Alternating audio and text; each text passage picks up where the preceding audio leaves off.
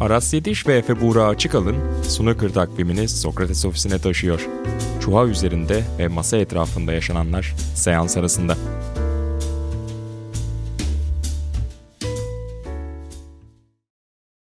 Sokrates'e hoş geldiniz değerli dinleyenler. Seans arasının yeni bölümünde sizlerle beraberiz. Geçen hafta buluşmuştuk. Bu hafta buluşmak için söz vermiştik ve sözümüzü tutuyoruz. Ben Aras Yetiş, sevgili Efe Buğra Açıkalın'la beraber uzaktan da olsa birbirimizi görerek bu kaydı başlatıyoruz. Siz bizi görmüyorsunuz ama olsun. Hoş geldin Efe. Hoş bulduk abi. Türkiye'ye hoş geldin. Ha, teşekkür ederim. Evet evdeyim. Uzun bir aradan sonra konforlu bir şekilde programı yapıyoruz. Belki umarım denk gelebilirsek İstanbul'da stüdyoda da. Bir tane de, de stüdyoda yaparız. Aynen. E, güzel olur. Artık seni evet. bekliyoruz İstanbul'a. Türk snooker'ının kalbinin attığı yere. doğru. Doğru. Masters'ı geride bıraktık ve gerçekten adının hakkını veren bir turnuva geçti. Öncelikle sana şunu sorayım. Turnuvadaki en büyük sürpriz neydi sana göre? Sürpriz. Yani çok sürpriz denir mi bilmiyorum ama Cad'ın kendine gelmesi herhalde uzun zamandır beklediğimiz ama bir türlü bulamadığımız bir şeydi. Onu söyleyebiliriz. Ama belki hani daha da böyle büyük bir sürpriz ararsak belki e, Neil Robertson'ın ilk turda elenmesi Sean Murphy'ye karşı. Ben, ben hiç beklemiyordum yani Neil Robertson geçen sezonu bu kadar iyi geçirdikten sonra e, kayboldu. Grand Prix'den de ilk turda elendi. Vallahi iyi gitmiyor. O zaman bir de sana şunu sorayım yine başlangıçta. Biraz ilk turlardan başlayalım dilersen. Şimdi Hı-hı. açtım önüme ben turnuva tablosunu. Zaten taze aslında anılar. İzleyenlerimiz de daha doğrusu dinleyenlerimiz de bir klasik olarak bu hatayı yaptım yine. Diyeceklerdir ki biz her maçı hatırlıyoruz ama mesela bir maç benim anımda böyle daha uzaklarda yer alıyor. John Higgins, Jack Lisowski maçı. Yani John Higgins sanki Masters'da oynamadı gibi hatırlıyorum ben. Evet evet. Hiç etki bırakamadı. Bir tane yüksek serisi vardı. 142 galiba. O da geçildi Doğru. zaten. Doğru. Ama onun haricinde bununla başlayalım. John Higgins'e ne oluyor? Abi zaten bak geçen hafta sen çok güzel bir noktaya da parmak basmıştın. E, John Higgins ve ilk tur kayıplarıyla alakalı. Ben biraz araştırdım bunu. Sen deyince benim de kafama takıldı. Çünkü John Higgins gerçekten Masters'ta hiç iyi karnesi olmayan oyunculardan bir tanesi. 28 kez John Higgins katılmış Masters'ta bu sene dahil olmak üzere ve 14 ilk ilk tur mağlubiyetiyle bu alanda tarihteki en kötü oyuncu. Yani en çok ilk tur mağlubiyeti alan oyuncu Masters'ta. Zaten şey konusundan bahsetmiştik hatırlarsın. İşte Christmas'ı yemeği içmeyi, aileyle vakit geçirmeyi biraz sever Johnny Gins. Ama işte Masters'ta da yıldızı bir türlü barışmıyor. İyi bir Johnny Gins görmek isterdik ne yalan söyleyeyim şu turnuvada. Özellikle mesela Ronnie Williams maçını da gördükten sonra bir Johnny Gins'i de oralarda görmek isterdik ama olmadı. Ya ben Johnny Gins'le alakalı şunu söylemek istiyorum. Şimdi sürekli işte o arka arkaya kaybettiği 3 Dünya Şampiyonası finali, son dönemde çok fazla final kaybetmesi, biraz winner kimlikten uzaklaşması ile beraber sürekli olarak bir John Higgins bitti mi bitiyor mu? 92 jenerasyonundan ilk John Higgins mi kopacak? Son yıllarda en çok sorulan soru bu. Ama bir yandan işte John Higgins'in gidip Dünya Şampiyonası'nda yarı final oynadığını hala görüyoruz. Hala iyi kötü ilk 16'da kalmayı başaracak kadar üst düzey snooker oynadığını görüyoruz. Ben John Higgins bitiyor mu sorusunu çok mantıklı bulmuyorum ama bence kazanan John Higgins döneminin sonuna geldik gibi duruyor. Yani turnuva kazanacaktır. Muhakkak kazanabilir. Ama çok istikrarla yapamayacak artık bunu bence. Yani sezonda bir tane turnuva kazanırsa öpsün başına koysun gibi bir durum var artık John Higgins'in kariyerinde. Evet yani çokça final kaybetti. Senin de söylediğin gibi işte Masters'ta da final kaybetti Yan Bingtao'yu hatırlarsan. Ee, onun haricinde zannediyorum bir önceki sezon yani kilo verdikten sonra iyi bir çıkış yakalamıştı ama işte orada 5-6 tane final kaybetmişti aynı sezon. Oldukça istikrarlı oynadığı bir dönem fakat işte sonuç gelmemişti. Gerçi orada bir neydi şu şampiyonluk ligi kazanmıştı. Davetiyle olanı o da sıralama olanı bile değil. O da çok tırt bir turnuva ya. Ya gerçekten evet yani. çok da manalı bir turnuva değil. Yani oyuncular arasında antrenman yapsın diye konulmuş. Takvimde yer kaplayan bir turnuva yani. Hakikaten de çok bir amacı yok. Johnny Gins'in bu konuda işte son dönemde şöyle bir tavrı var. Çok biliyorsun özellikle İskoçlar zaten pek koçla çalışmaz. Johnny Gins'in de böyle bir geçmişi yok. Hiç daha önce koçla çalışmışlığı yok. Ee, biraz bir acaba spor psikolojisi alanında bir yardım mı alsam, bir terapiye mi başlasam gibi bir söylemini duydum. Belki Ronnie'den orada bir e, iyi bir örnek almış olabilir Steve Pearce. Örneği de ala ala 12 senede mi aldın? Yani ama o kadar zorlanmıyordu yani şimdi. Yeni ihtiyacı oldu. Evet. Son birkaç yılda. Artık çünkü kötüye gidiş hızlanmaya başladı Johnny Gins adına. E, tabii bir yandan da belki Williams'ın, Ronnie'nin hala o seviyelerde kalabildiğini gördükçe de içten içe belki ben niye yapamıyorum, benim eksiğim ne diye düşünüyordur. Haklı olarak. Bence bir yardım olmasına sakınca yok. Hani teknik bir koç olmasa bile ne bileyim bir Chris Henry, Steve Feeney gibi isimler olmasa da bir yani psikolojik bir yardım alınabilir diye düşünüyorum. Bunun da çok iyi örneklerini gördük işte Mark Selby'de, Ronnie O'Sullivan'da, e, diğer oyuncularda. Keza mesela şu anda Jack Lisowski'de görüyoruz. Peter Ebden örneği. ee, yani tabii ki o bir psikolog değil ama hani nasıl kazanması gerektiğini, nasıl maç oyunu oynaması gerektiğini ona aşılıyor. E, ve motivasyon desteği sağlıyor. Yanında biri oluyor. Maçlarını tribünden elinde not kağıdıyla seyrediyor falan. E, bunlar bence hani oyuncu yukarı çıkarabilecek faktörler. Yani sen ne dersin? Yani Peter Ebden zaten bir psikolog sayılmaz ama bir psikolojik işkence uzmanıdır. Kesinlikle. Doğru doğru. Yani Ve işte. mesela Jack Lisowski'ye oyunun teknik tarafında belki her şeyi öğretmesine gerek yok. Teknik olarak çok daha üst düzey bir oyuncudan bahsediyoruz. Ama oyunun nasıl diyeyim biraz kirli taraflarını, yerde de dövüşmeyi ve kafaca dağılmamayı herhalde Peter Ebden'dan daha iyi kimse öğretemez. Mesela Steven Hendry bir figürden bahseder. Şimdi ismi aklıma gelmiyor. Kitabında anlatır bunu. Eski bir kulüp oyuncusu. Biraz daha böyle baba figürü kıvamında. Çok fazla teknik bir alışverişleri yok ama ona çok büyük özgüven verdiğini anlatır hep ki sonraları Chris Henry ile de çalışıyor mesela kariyerinin sonlarına doğru Hendry. Biraz oyuncuya özgüven vermesi önemli yanındaki kişinin. Mesela Mark Selby de Chris Henry ile yaptığı çalışmada aslında işin teknik tarafından ziyade psikolojisinden bahsediyor. Ona daha hızlı oynamasını, gördüğü vuruşa gitmesini telkin ediyormuş Henry. Biraz oyuncudan oyuncuya değişiyor. Mesela Bingham son öğrencisi sanıyorum Chris Henry'nin ne kadar Doğru, olumlu evet. olduğunu yansımalarının masada gördük bu turnuvada. Judd Trump'a karşı bence kötü bir maç oynadı. Beklentilerin altında bir maç oynadı. Maalesef. Ama ondan önce gümbür gümbürdü. Evet, Sean Murphy'ye karşı özellikle yani böyle bir Bingham ben de uzun zamandır görmemiştim. Belki en son işte Masters şampiyonu olduğu sene böyle bir Bingham ya da belki işte dünya şampiyonasında birkaç maçtan bahsedilebilir. Yani Chris Henry dokunuşu diyebiliriz. Bu hakikaten çok oyuncuya yansıyor. Yani en, en büyük örneği açık ara herhalde Mark Selby'dir ama Henry'nin dokunduğu oyuncu hakikaten bir değişiyor yani. Her oyuncuya hitap etmeyebilir belki bu tarz çalışmalar ama ihtiyaç olduğunda da bence denemek lazım. Mesela ben Steven Maguire'a bunu sormuştum. Ya abi işte hani senelerdir biliyoruz yeteneğini.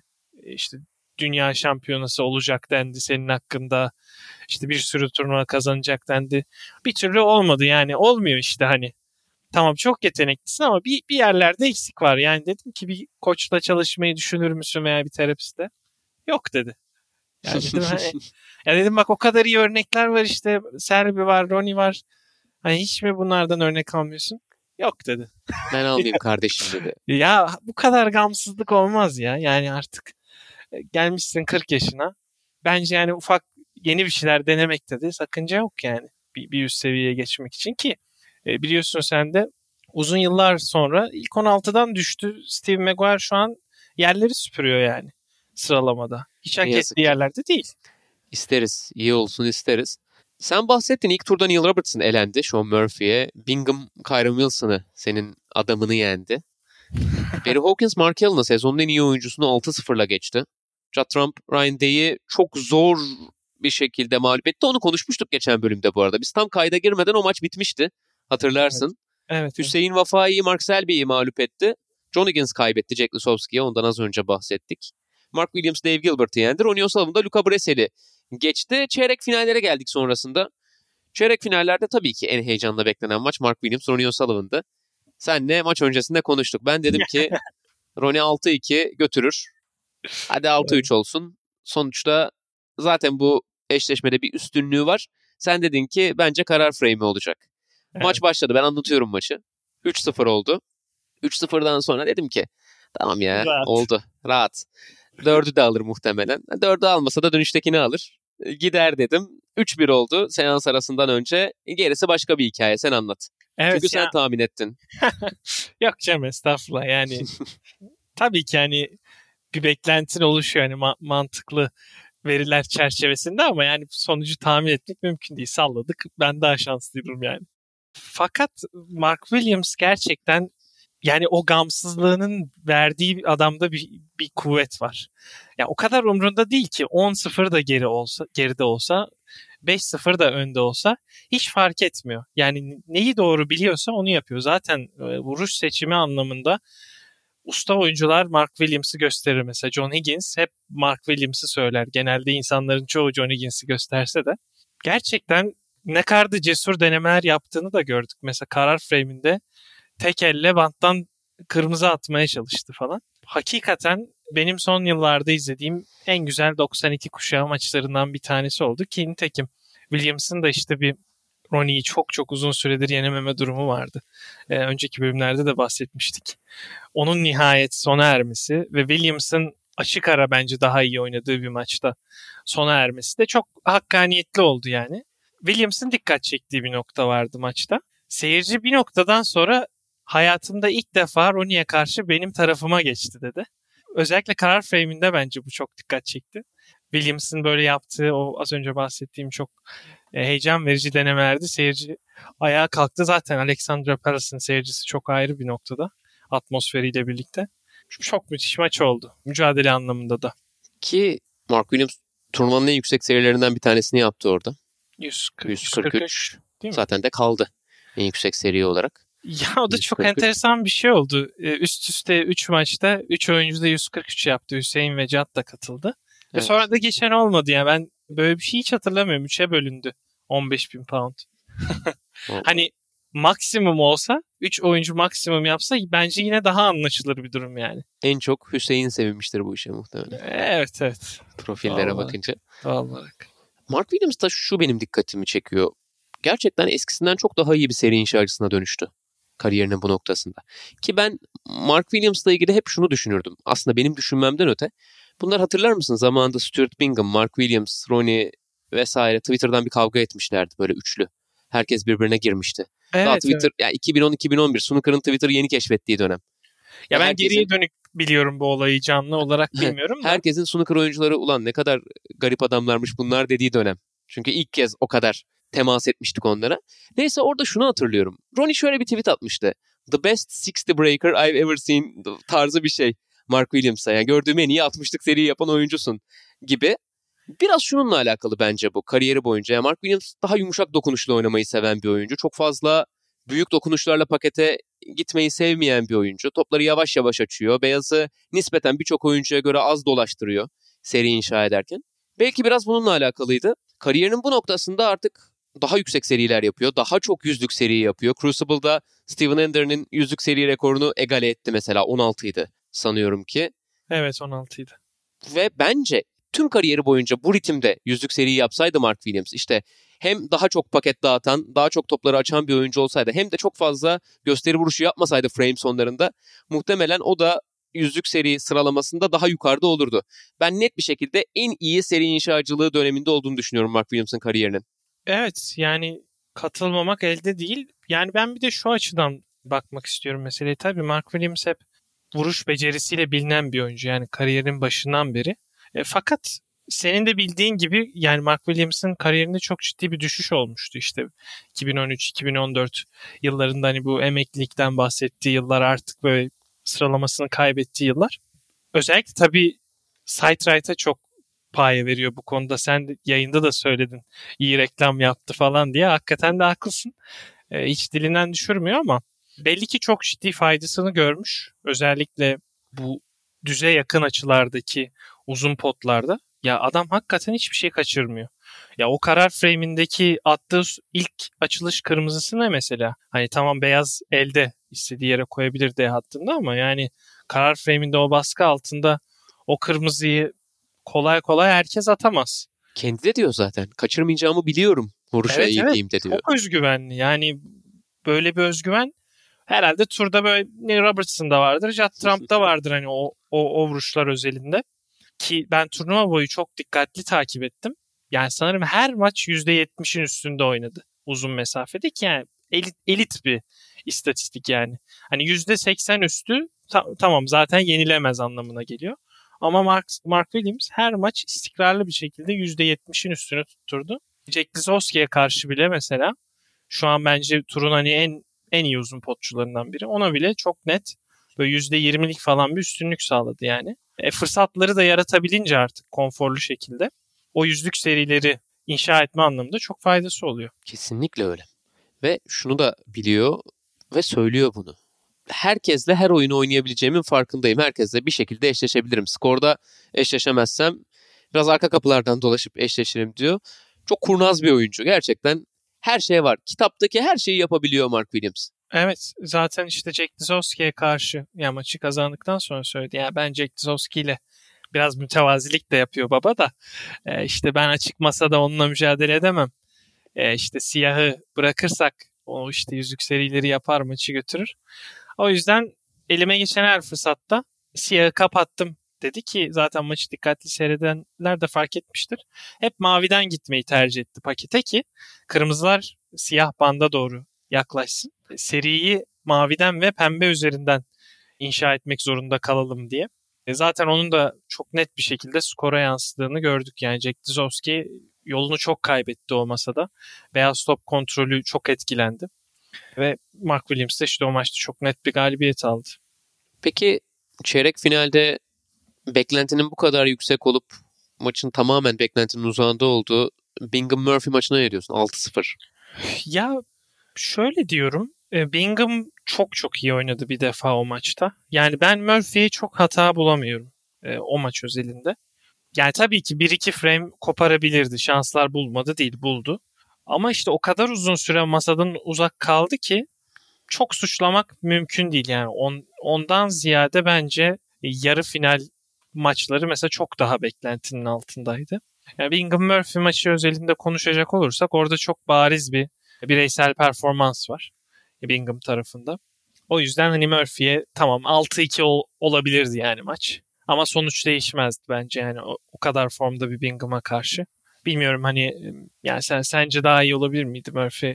Bence senin dediğin gibi Bingham çok farklı bir moddaydı.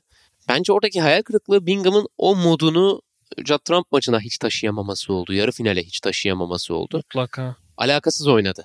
Yani %82 nedir abi? Yani amatör turnuva e, yüzdesi yani %82 profesyonel seviye için daha çok düşük bir yani. pot yüzdesi yani. Ve çok fırsatta buldu. Yani hakikaten saç baş yoldurdu yani. Ben ben hiç bu kadar kalitesiz bir üçlü taş yarı finali yakın zamanda hatırlamıyorum. Ya Judd tarafında da öyle bu arada. Judd da çok kötü oynadı. Barry Hawkins'e karşı da çok iyi oynamadı. Evet evet yani Judd... Ryan Day'e karşı da çok iyi oynamadı ama onun iyi yaptığı bir şey var. Doğru zamanda pik yapma oyunda. Yine finalde seviyeyi yükseltti. Finalde de aslında müthiş oynamadı baktığında yani büyük fotoğrafa. Ama işte yapması gereken yerde maçın sonunda yaptı. Yani en azından finale kendini ve en iyi oyununu saklamayı bildi Cad. Bunu hani son 3-4 senede çok iyi öğrendi. Benzer bir örneği Turkish Masters'ta da görmüştük. Tabii. Orada da iki karar frame'i kazanmıştı geriden gelerek. Finalde çok muazzam bir performans verdi. Yani turnuva ile hiç alakasız. E burada da yani turnuvanın kalan kısmına kıyasladığın zaman Cad'ın turnuvada kalması mucize. Özellikle ilk maç. Ryan Day'in 50 tane maç topu kaçırması. Ha yapmadığı iş değil. O zaman da konuştuk. O gün de sen bana yazdın ama o seviyede olmaz artık. Yani sen tekrar bir ilk 16 oyuncususun artık. Masters'a gelmişsin. O seviyede artık o kadar fırsat harcanmaması gerekir. Ben Cad kazandığı için mutluyum. Çünkü Cad'ın özgüvenine çok fazla katkı yapabilecek bir turnuva şampiyonluğu. Ona herkes üçlü taç kazanamıyorsun diyordu. 2019 Dünya Şampiyonası'ndan beri ilk kez üçlü taç kazandı. Evet. Öte yandan Mark Williams için üzüldüm. Şöyle üzüldüm. Şimdi bir taraf özgüven kazanırken diğer taraf ne olursa olsun özgüven kaybetti. Mark Williams'ın geçen sene çok yakın kaybettiği maçları hatırlıyoruz. İşte Neal'a kaybettiği maç, Dünya Şampiyonası'nda kaybettiği maç. Arada yine birkaç tane daha oldu. Ronnie Tur Şampiyonası'nda kaybettiği Aynen, maç. karar mesela. frame'inde kaybettiği evet. maç gibi örnekler var. Ne kadar, seviyen ne kadar iyi olursa olsun bu işin %60'ı zihin. Sonuçta çok iyi oyuncular. İlk 16 seviyesinden konuştuğumuzda oyuncuları birbirinden biraz zihinsel durumları ayırıyor. Birbirlerine karşı kurdukları üstünlükler. o gün kendilerini nasıl hissettikleri, genel özgüvenlerinin nasıl oldu. Mark Williams özgüven kaybetsin hiç istemem ben. Ama işte devamlı gelip gelip o, o maçı kaybetmek, o finali kaybetmek, o yarı finali kaybetmek. Ya evet Ronnie'yi yendi. O çok önemli ama sonrasında Cada yenildi. Ben Judd Trump'a karşı ne yalan söyleyeyim biraz daha avantajlı görüyordum finalden önce bu performans seviyesiyle beraber.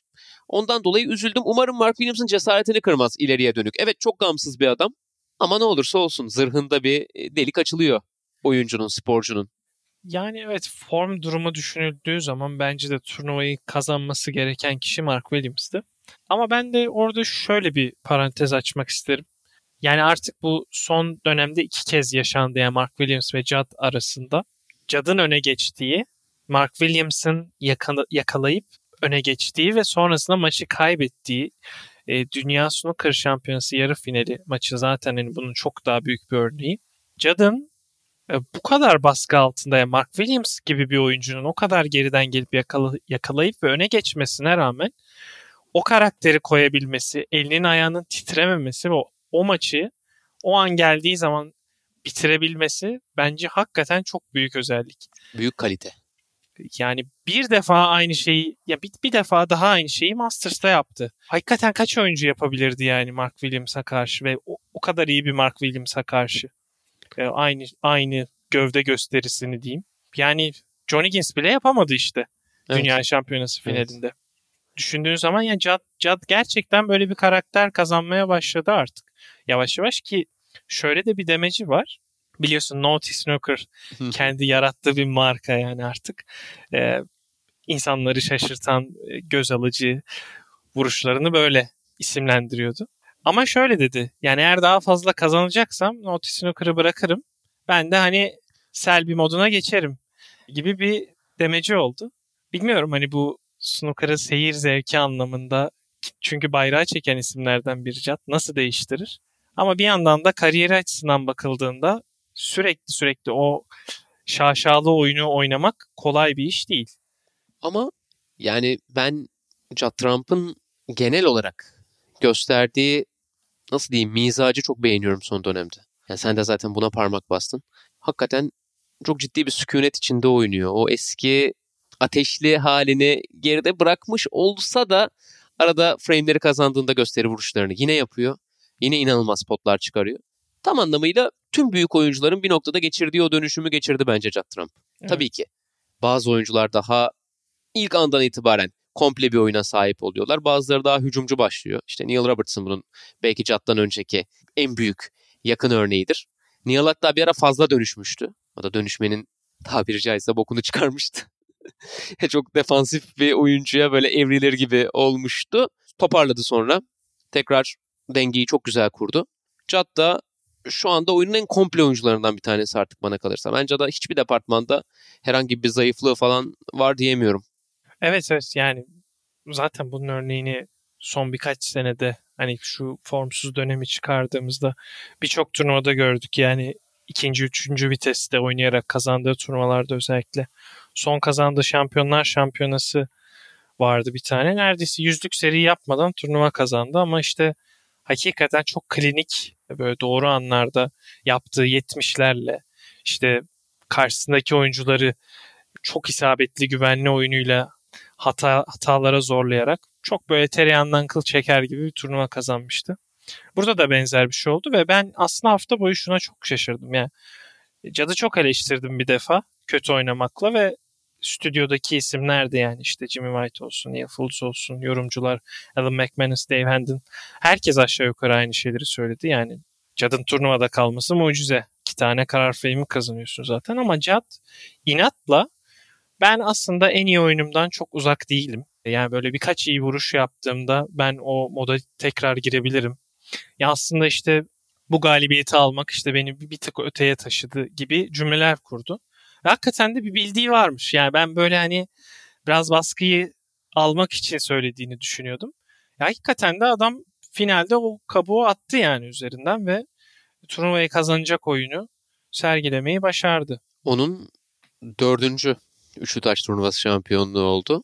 Evet, nihayet şeyden de sıyrıldı değil mi? Hepsinden Hepsine birer bir tane, tane vardı. oyuncu olmaktan. Onunla eleştiriliyordu artık. O kapı da kapandı. tabii hala çok uzakta tarihin büyüklerinden bu alanda. Ama ben çift taneye yaklaşabileceğini düşünüyorum Cad'ın. Önündeki süreye de bakarak 89 doğumlu. İşte 33 34 yaşında olacak. Fit. Fiziksel bir problemi ve fiziksel bir geriye gidişi görünmüyor. İstikrarlı sayılabilecek bir kazanan son birkaç yılda hafif düştüyse de ben bir 3 dünya şampiyonluğu tahmini söylüyorum bunu. Birkaç tane daha Birleşik Krallık şampiyonluğu 3-4 Masters alabileceğini düşünüyorum açıkçası. Ha, ötesi olur mu? Ötesi de olabilir. Bir anda tekrar bir domine etmeye başlar. Şu bu. Ama yani bence burada durmayacaktır Cat. Yani mutlaka hani hepimizin aslında beklentisi o yönde. Çünkü sonuçta yani 92 kuşağı ve özellikle Ronnie gittiği zaman o boşluğu da birilerinin doldurması lazım. Yani bayrağı devralacak o özellikle dünya şampiyonası anlamında dominasyonu sağlayabilecek birileri lazım. Nitekim bunun en büyük adayı tabii ki Selby.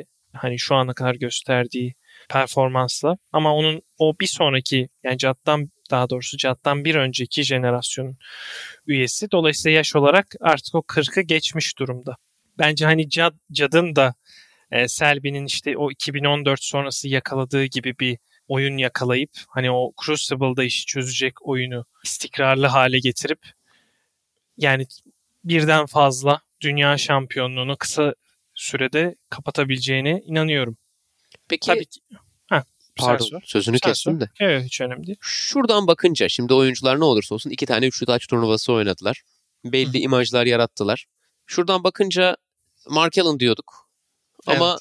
senin Crucible favorin değişti mi? Ya şöyle değişmedi. Evet Mark Allen gerçekten biraz patates oldu ilk turda. Ama ya orada da hakikaten Barry Hawkins'in hakkını hiç yedirmem.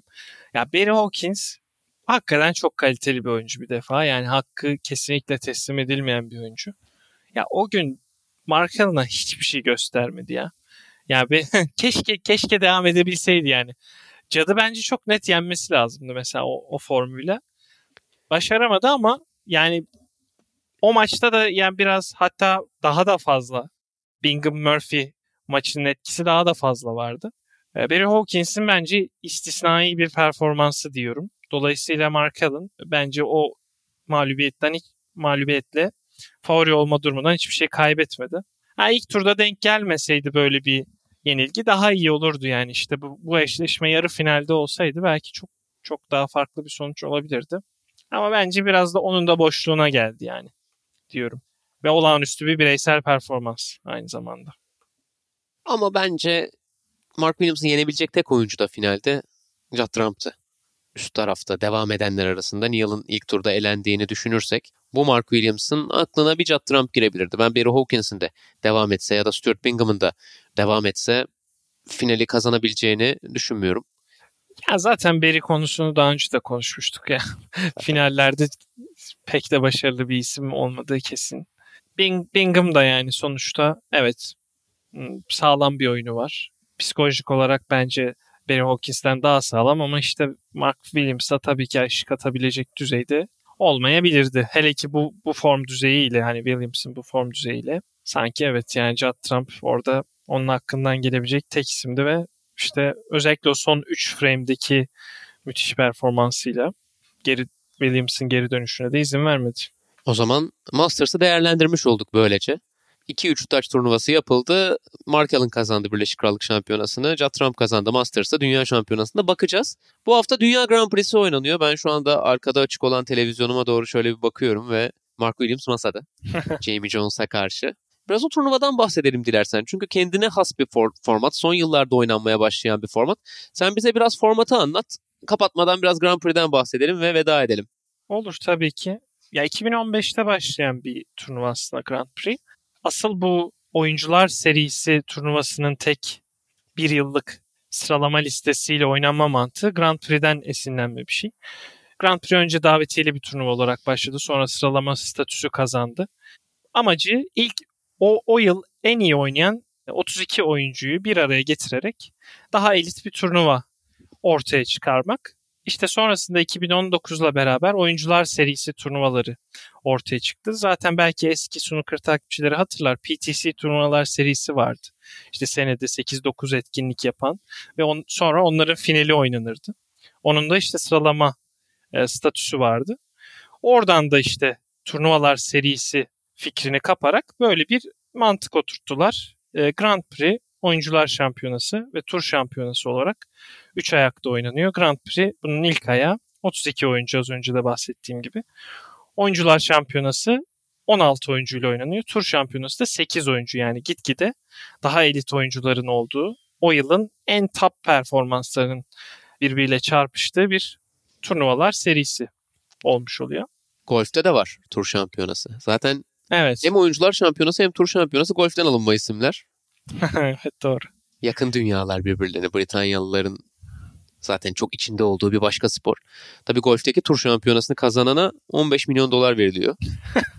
Öyle bir fark var. Bizde 150 idi en son tur şampiyonası. 150 bin. Yani İşte dağına göre kar veriyor dedikleri bu olsa gerek. Ama güzel bir turnuva serisi. Ya özellikle tur şampiyonası. Yani dördüncü Evet. bir majör olacaksa eğer bu turnuva tur şampiyonası olmalı demişti sanıyorum Neil Robertson. Evet kazanmasından da belki Muhtemelen. öyle bir şey istemiş olabilir ama yani tabii burada şampiyonlar şampiyonasını da es geçmemek lazım. Pardon Judd demişti bu arada. Şimdi geldi Öyle aklıma. mi? Evet. Ben, ben, ben Neil diye hatırladım ne yalan Öyle mi? söyleyeyim ama e, evet yani zaten bu e, snooker kamuoyunda da olan bir fikir yani. E, şampiyonlar şampiyonası ve işte tur şampiyonasının diğer turnuvalara oranla biraz daha ayrıştığını elit seviyede maçların ve finallerin oynandığını son yıllarda söylemek mümkün. Yani orada bir her ne kadar istatistiklere girmiyor olsa da şu an belki ilerleyen yıllarda onlar da üçlü taşa doğru şöyle bir yanaşabilir. O zaman da Grand Slam olur zaten. Dört turnuva. evet. Bu hafta Grand Prix devam ediyor. Eurosport'tan zaten seyredebilirsiniz her zaman olduğu gibi. Ben maalesef görev alamıyorum çünkü Avustralya açık var bir yandan ve Avustralya açıktayız. Bu hafta Grand Prix'de çok değerli meslektaşlarımız anlatmaya devam edecek. Seyirci olarak bu, takipteyiz diyelim. Zaten önümüzdeki haftalarda yine buluşuruz. Yeniden değerlendirmeler yaparız. Konuşuruz neler oluyor, neler bitiyor snooker sezonunda. Efe Buğra Açıkalın'la beraber ben Aras Yetiş seans arasının yeni bölümünde sizlerleydik. Senin diyeceğin bir şey var mı Efe son olarak? Valla Grand Prix izleyeceğiz. Bence güzel bir turnuva olacak. Kaçırmasınlar. Neil Robertson yine ilk turda elendi. Ama kalan... Adı- sen taktın ya Neil'a. Evet. Valla beklentilerim yüksek Neil'dan ama işte olmuyor. Neyse hani diğer yıldızların hepsi yoluna devam ediyor. Şu anda gerçi ilk tur daha belli olmaz ama güzel turnuva olur. Kaçırmasınlar. Bakalım diyorum. Ronnie önemseyecek mi diyelim. Önemser önemser. En sevdiği turnuva serisi bunlar. Hadi bakalım. O zaman tekrar ağzına sağlık. Senin de. Yeniden görüşmek üzere değerli dinleyenlerimiz Sokrates'te. Hoşçakalın.